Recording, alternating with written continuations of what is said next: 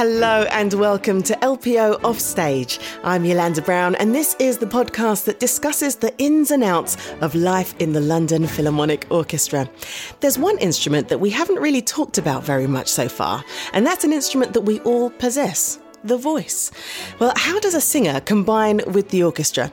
Well, I'm delighted to be joined by the baritone Roderick Williams, principal horn player with the LPO Johnny Ryan, and their principal cellist Christina Blaumane. Welcome back, Johnny and Christina, and so fantastic to have you with us here, Roddy. Hello. Hi. Hi, good morning. Hi. Well, I'm looking forward to seeing how this collaboration happens. I'll start with you first, Roddy. Can you tell me about the first time you performed with the LPO? Gosh, do you know what, Yolanda? It's so long ago that I can't tell you about about that first time. I'd need to go back to my archives upstairs. I've got all my old programs. Um, you keep everything. Uh, yeah, I keep everything as much oh, as I, I can that. in year order so that when I've retired, when I'm old and crusty and can show my grandchildren, my great grandchildren, that I actually did sing once, you know. And I don't look at them until I kind of have retired. It's sort of superstition, as it were. I'll give you a call yeah, right? and, and I'll ring it and I'll say, "This is it. This is the first concert I ever did." You know, back in 1936 or something. so, yeah. Well, it, you know, it's not so much the date that I'm interested in, to be honest. It's like, uh, what was that first feeling of walking in, seeing all of those faces, an orchestra that you know I've got to know that they're an amazing family. How did you feel when you first met them? Walking out in front of an orchestra can be an intimidating thing because they are a family and I'm an interloper. Obviously, in any such situation, it takes time to build up a relationship. Often, I see faces within the orchestra that I know, people I know mm. um, from slightly different walks of life. For example, slightly randomly, Tom Watmough on second clarinet. I know him from a previous life down at the Endellion Festival in North Cornwall. So every time I come to the LPO, you know, we find our eyes meeting across the orchestra, and we we meet up and discuss our children and how they're getting much older and all that stuff. So when you first meet an orchestra, it's a sea of faces.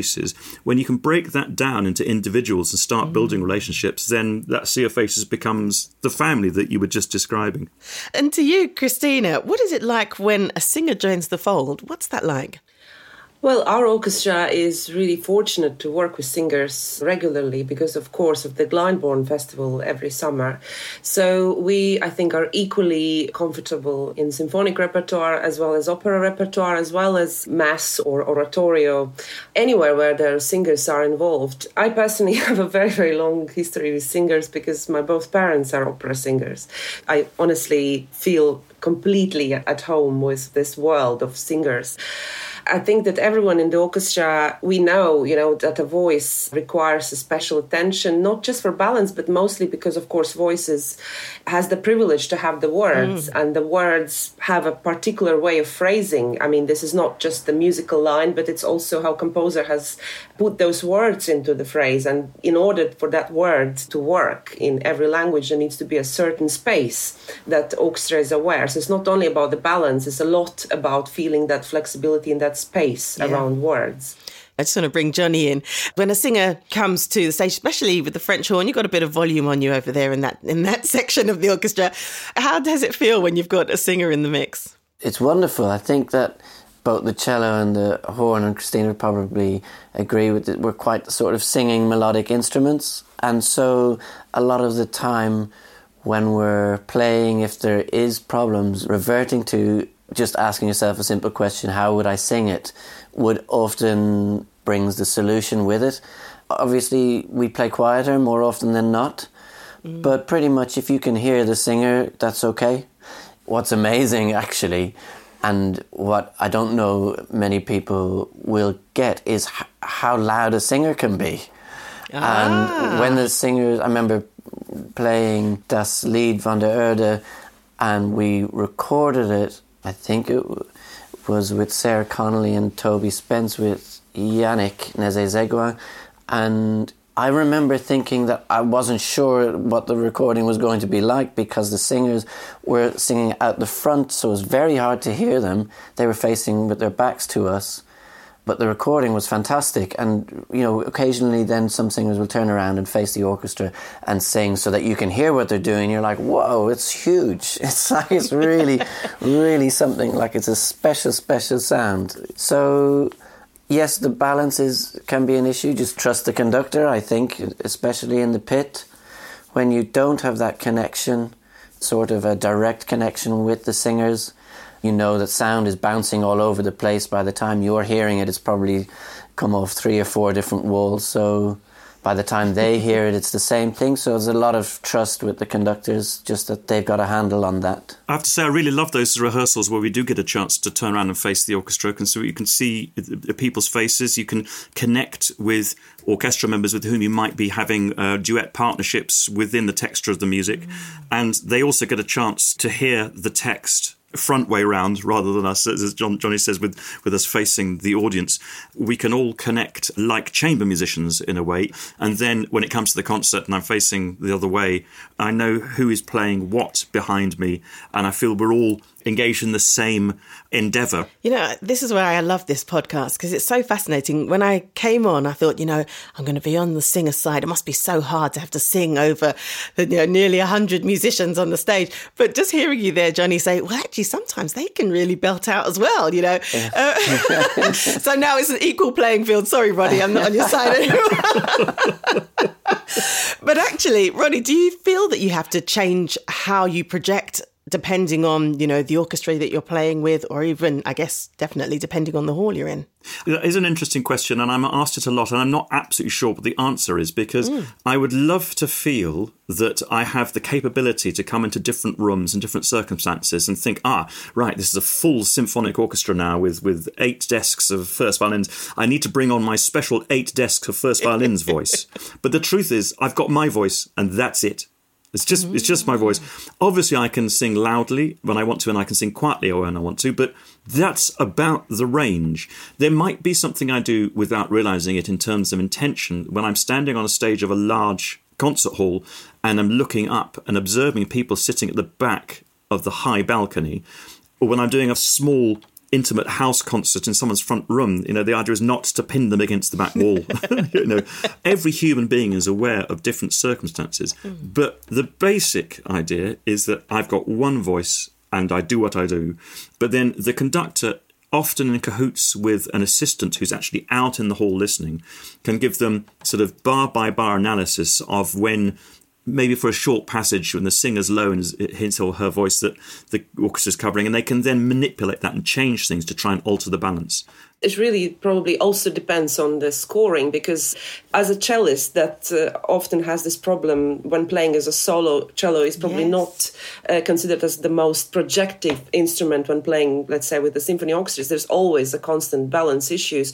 And uh, something that i've noticed uh, particularly when it's not so much about if the orchestra is playing louder or softer of course it's a lot about that as well. But also if the orchestra is in the score and is exactly in the same register as me.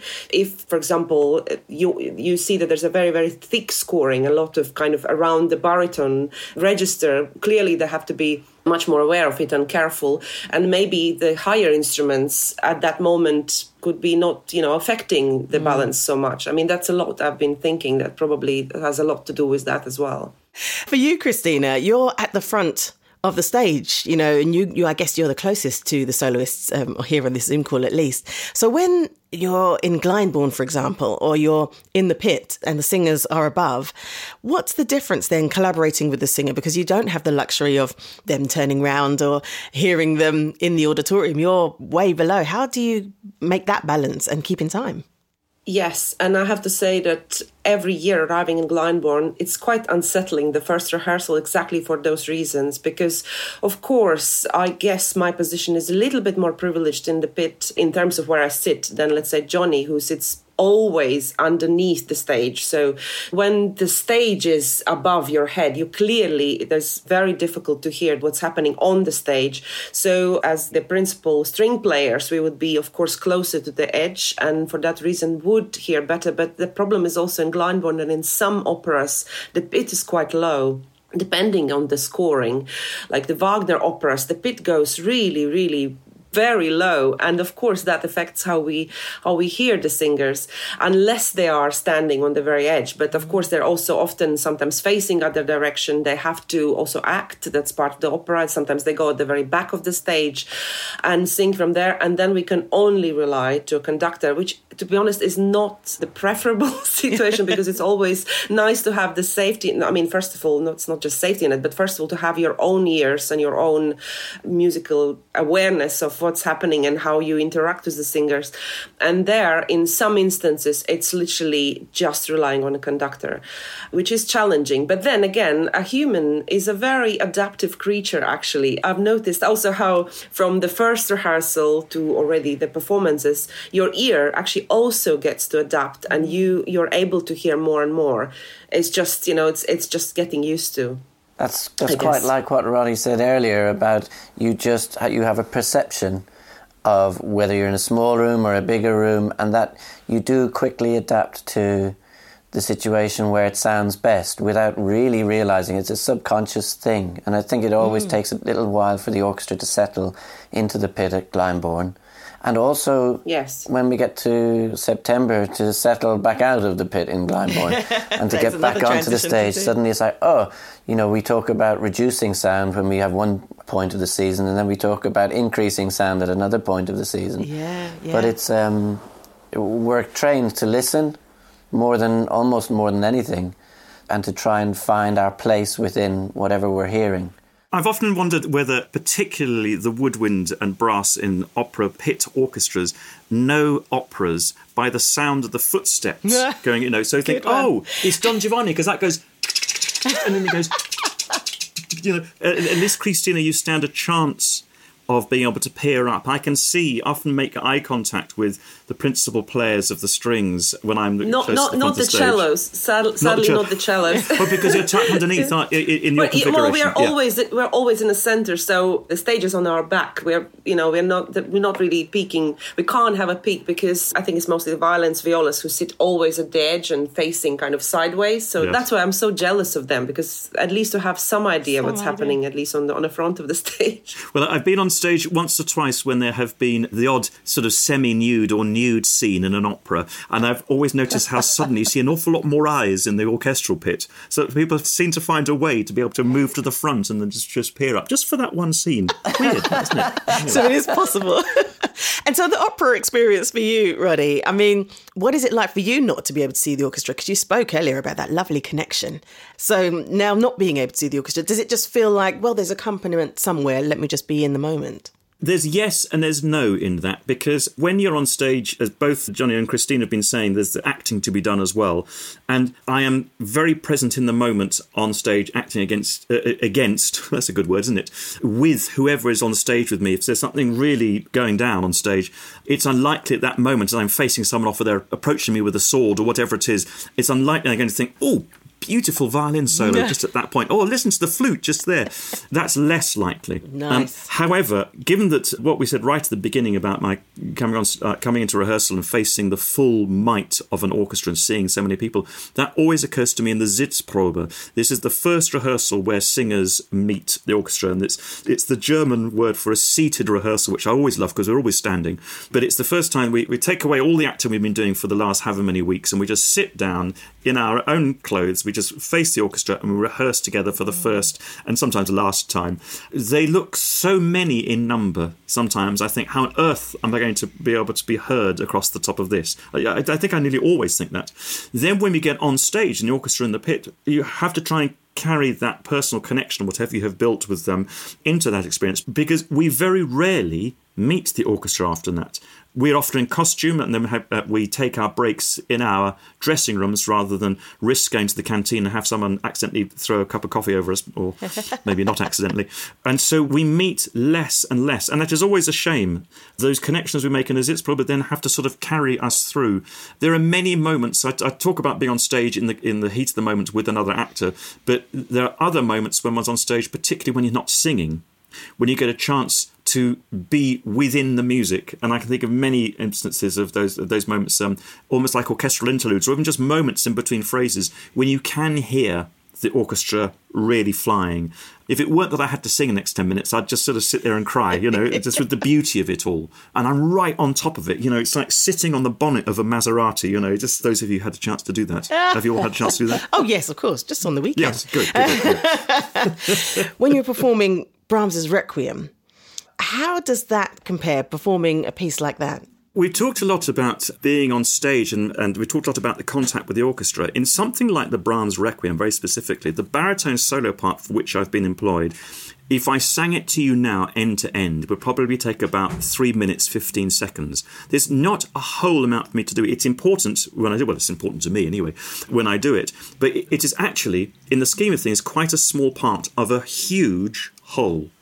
Whole with a W, understand? and so I get the chance for the whole of the rest of the piece to sit there in between the conductor and the first violins and absorb the piece from absolutely within its centre. I'm within the heart. I've got Christina sitting right behind me, close enough to be able to tap me on the shoulder with her bow if things go wrong. You know, I would recommend it for those sort of hi-fi enthusiasts who love wearing the best headphones in order to get in the middle of the sound. I get this as a live experience, and you can feel the bass instruments coming through the floor. It's as close as I can imagine to wearing a piece of music like a fur coat or something, a big, a big heavy coat. And right in the middle, in the Brahms Requiem, the first movement has a lot of divisi cellos and violas. So I'm there with that gorgeous, rich sound behind me, and I'm aware that the first violins are not playing for the whole of that first movement. And then when it gets to the second movement and they put bows to the string, then there's this new sound on my coming through my right ear, a sort of very slow Pavan in three time at that second movement. And I am aware that I have this incredibly privileged position of not having to do anything except sit and listen to this extraordinary music making from right in the centre. It's for the win. Johnny, what's one of your favourite pieces to play with a soloist up front? As a horn player, I probably have to say Strauss's Four Last Songs. That is a piece that I think would be on most people's sort of top 10 or Desert Island discs, not only for when it was written in his life or the meaning of it, but it's so beautiful. The orchestration is wonderful. And I love shadowing the beautiful melodies that he's written for the singer and the interaction between the singer and the horn part. So, from a personal point of view, I really enjoy that. And each performance of that is different, on you know, depending on the singer. So yeah, I love that. I also like the serenade, the Britten serenade for tenor, horn, and strings. That's also you know really interesting piece. That piece was one piece where I started to realize when you're close to the singer the difference between production of the consonants and the vowels within words. Mm. As a horn player, as a wind player, that was really interesting when you understand that the vowel sound is everything and the consonant has little to do with the weight of a word, but yet is extremely important. And it, it, that has influenced my own playing. Um, in fact, when I teach, where I try and get the my students or pupils to produce a sound on the downbeat rather than to produce the consonant of the sound, if you know what I mean.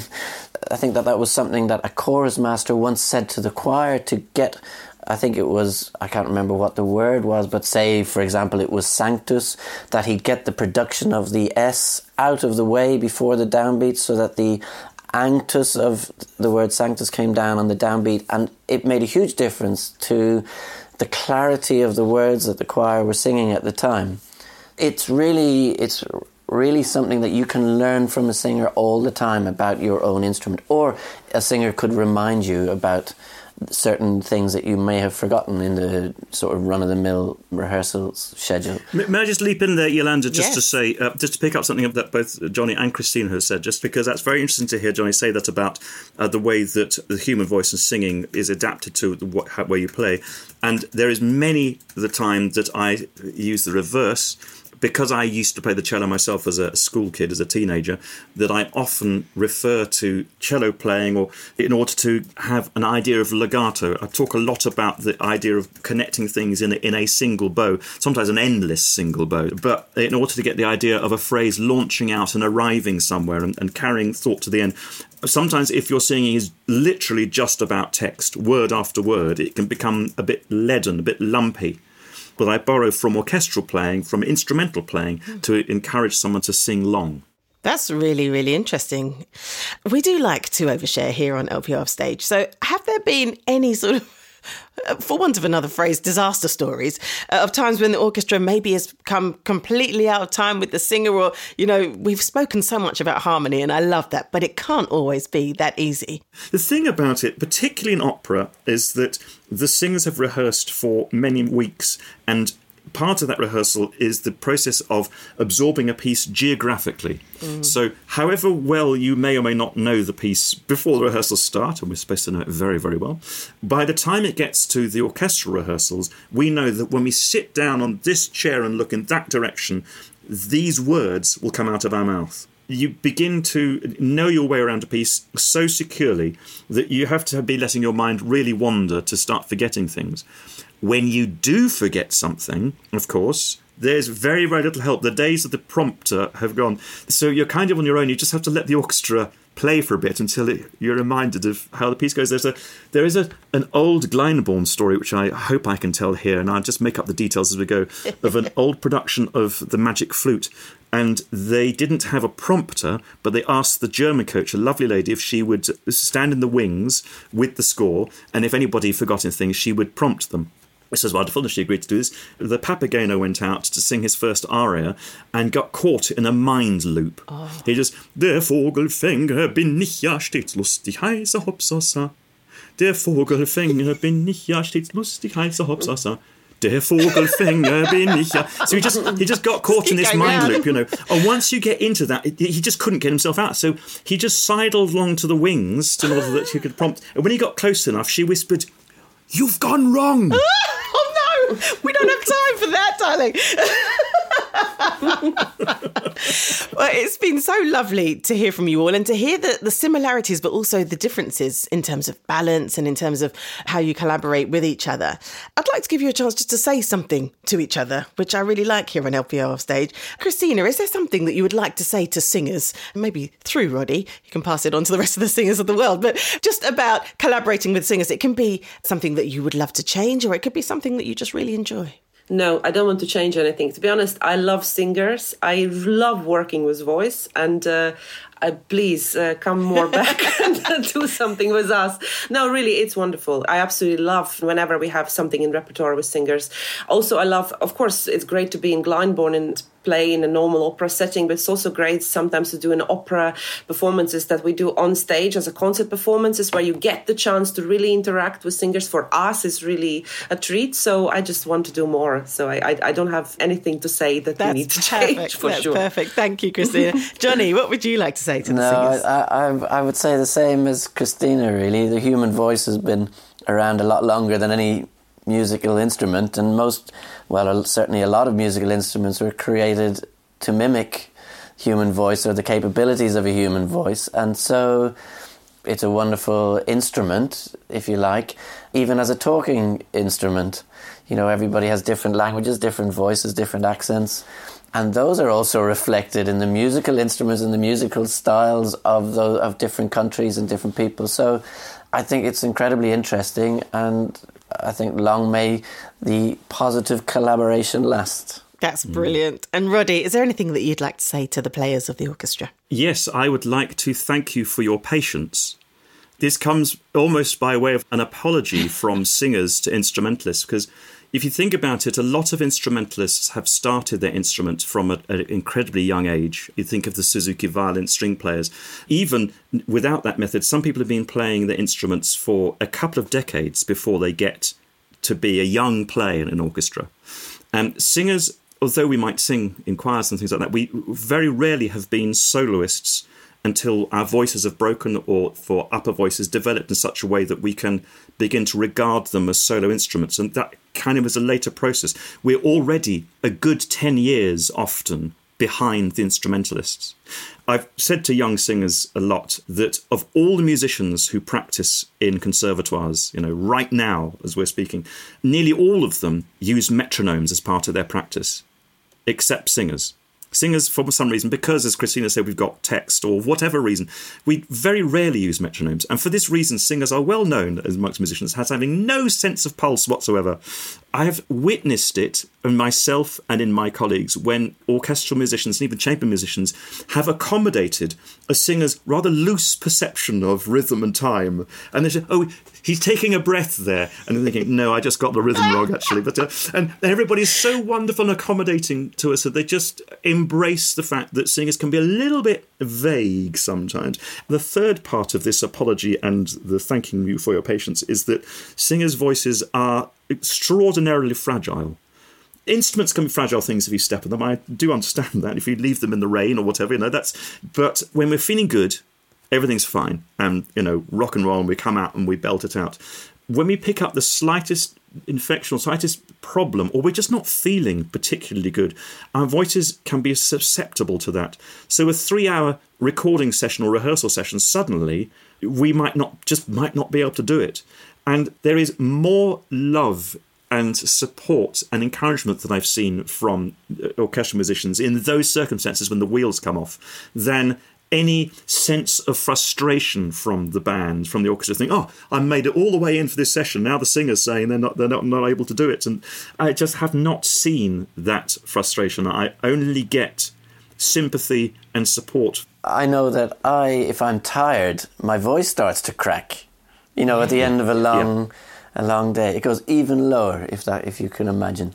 and um, and so, it's no surprise to me that if singers don't look after their voices, not only their voices, but by sort of extension, looking after their own physical well-being and yeah. their, phys- their, themselves physically, that their voice will suffer because it can happen. You're driving home late from a gig in Leicester or something. Suddenly, you you ring. You know, I think I'll ring mum.